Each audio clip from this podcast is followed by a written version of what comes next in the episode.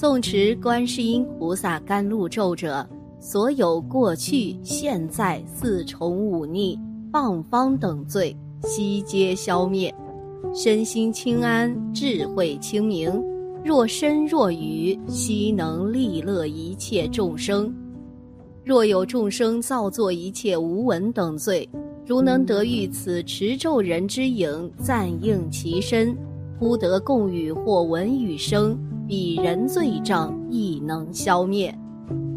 雨水犹如观世音菩萨净瓶之甘露，天降雨时，若欲利益一切有情者，能起大悲心，仰面向空，念诵观世音菩萨甘露咒，其雨滴之所沾之一切有情，尽灭一切恶业重罪，皆能获得利益安乐。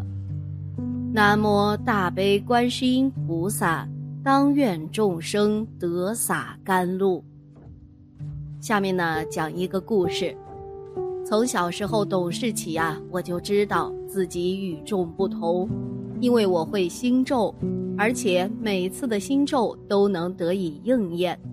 不过这件事啊，我从来没敢告诉过任何人，包括我身边最亲近的人。我知道，就算我说出来，他们也不会相信，反而会认定我有癔症，胡编乱造，说鬼话罢了。记得第一次心咒呢，是我八岁那年，小镇上过大庙，晚上请了省里名角的戏，大人们为这场戏早做了准备，当然爱凑热闹的我是绝对不肯缺席了。记得那天戏院里人山人海，就连过道上也挤满了人。贪吃的我呢，看到旁人嗑瓜子喝汽水，眼馋得不得了。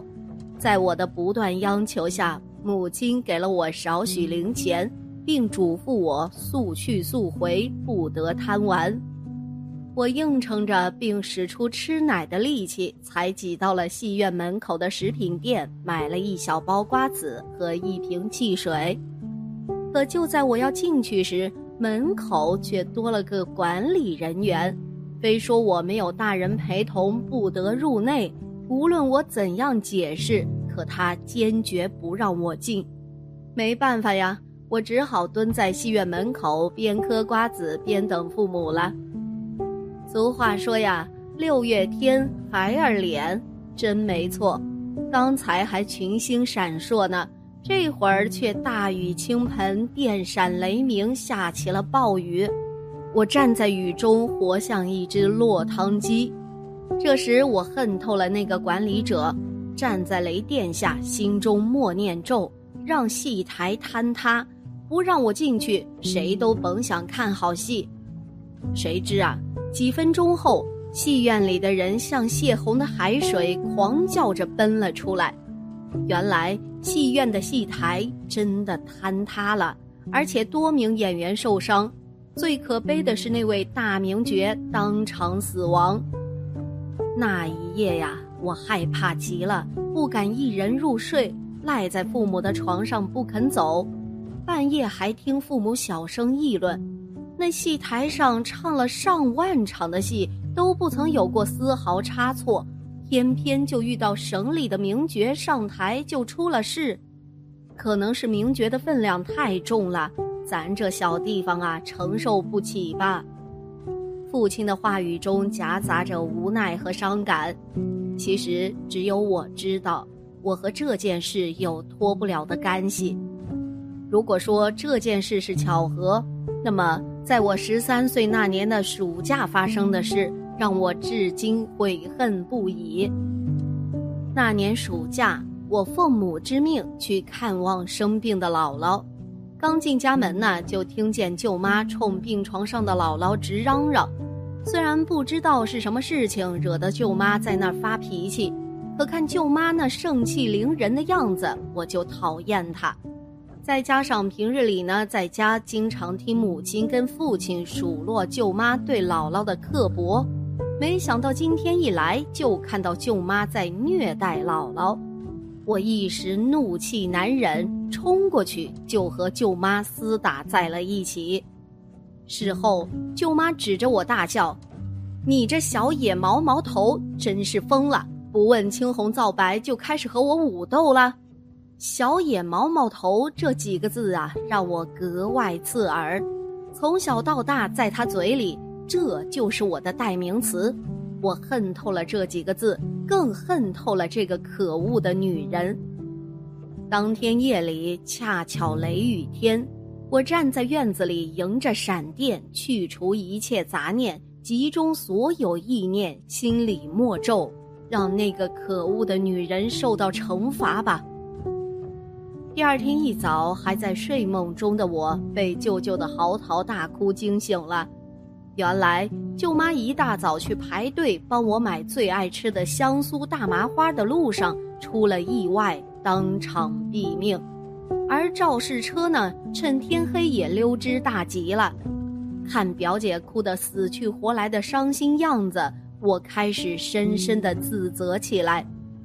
那一刻我认定这一切都是该死的心咒的结果，而自己呢，就是那个罪大恶极的人。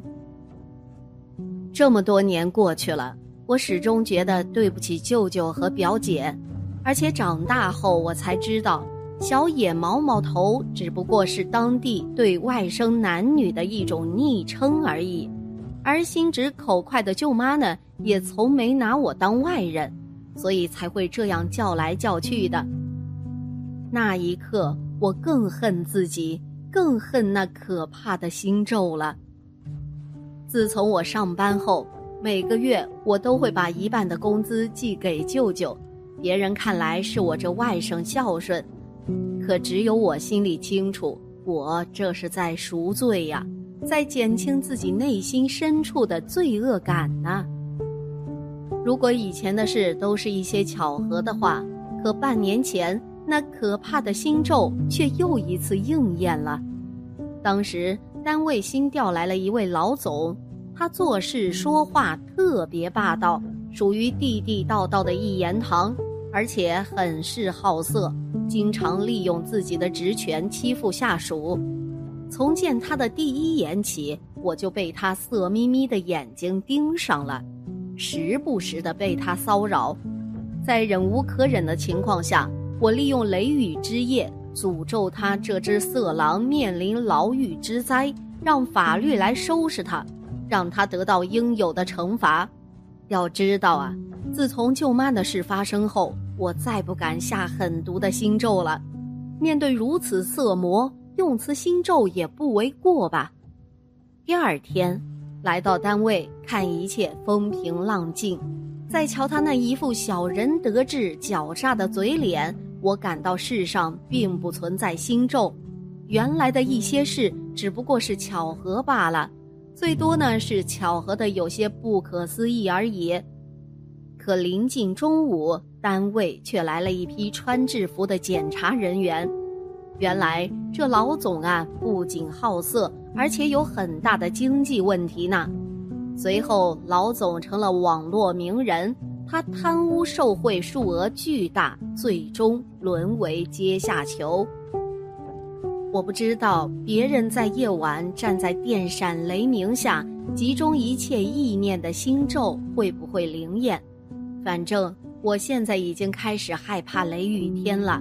只要雷雨的夜晚，我就会紧闭门窗，不敢跨出房门一步，更不敢诅咒什么，真怕自己赌一时之气，再有什么可怕的心咒得以应验，伤害到了其他人。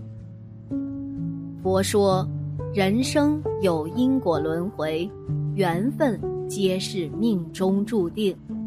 生命中，不管你会遇见谁，他都是你要遇见的人，擦肩而过的人，冥冥之中早就有安排。无论发生什么事儿，那呀都是你注定会经历的事。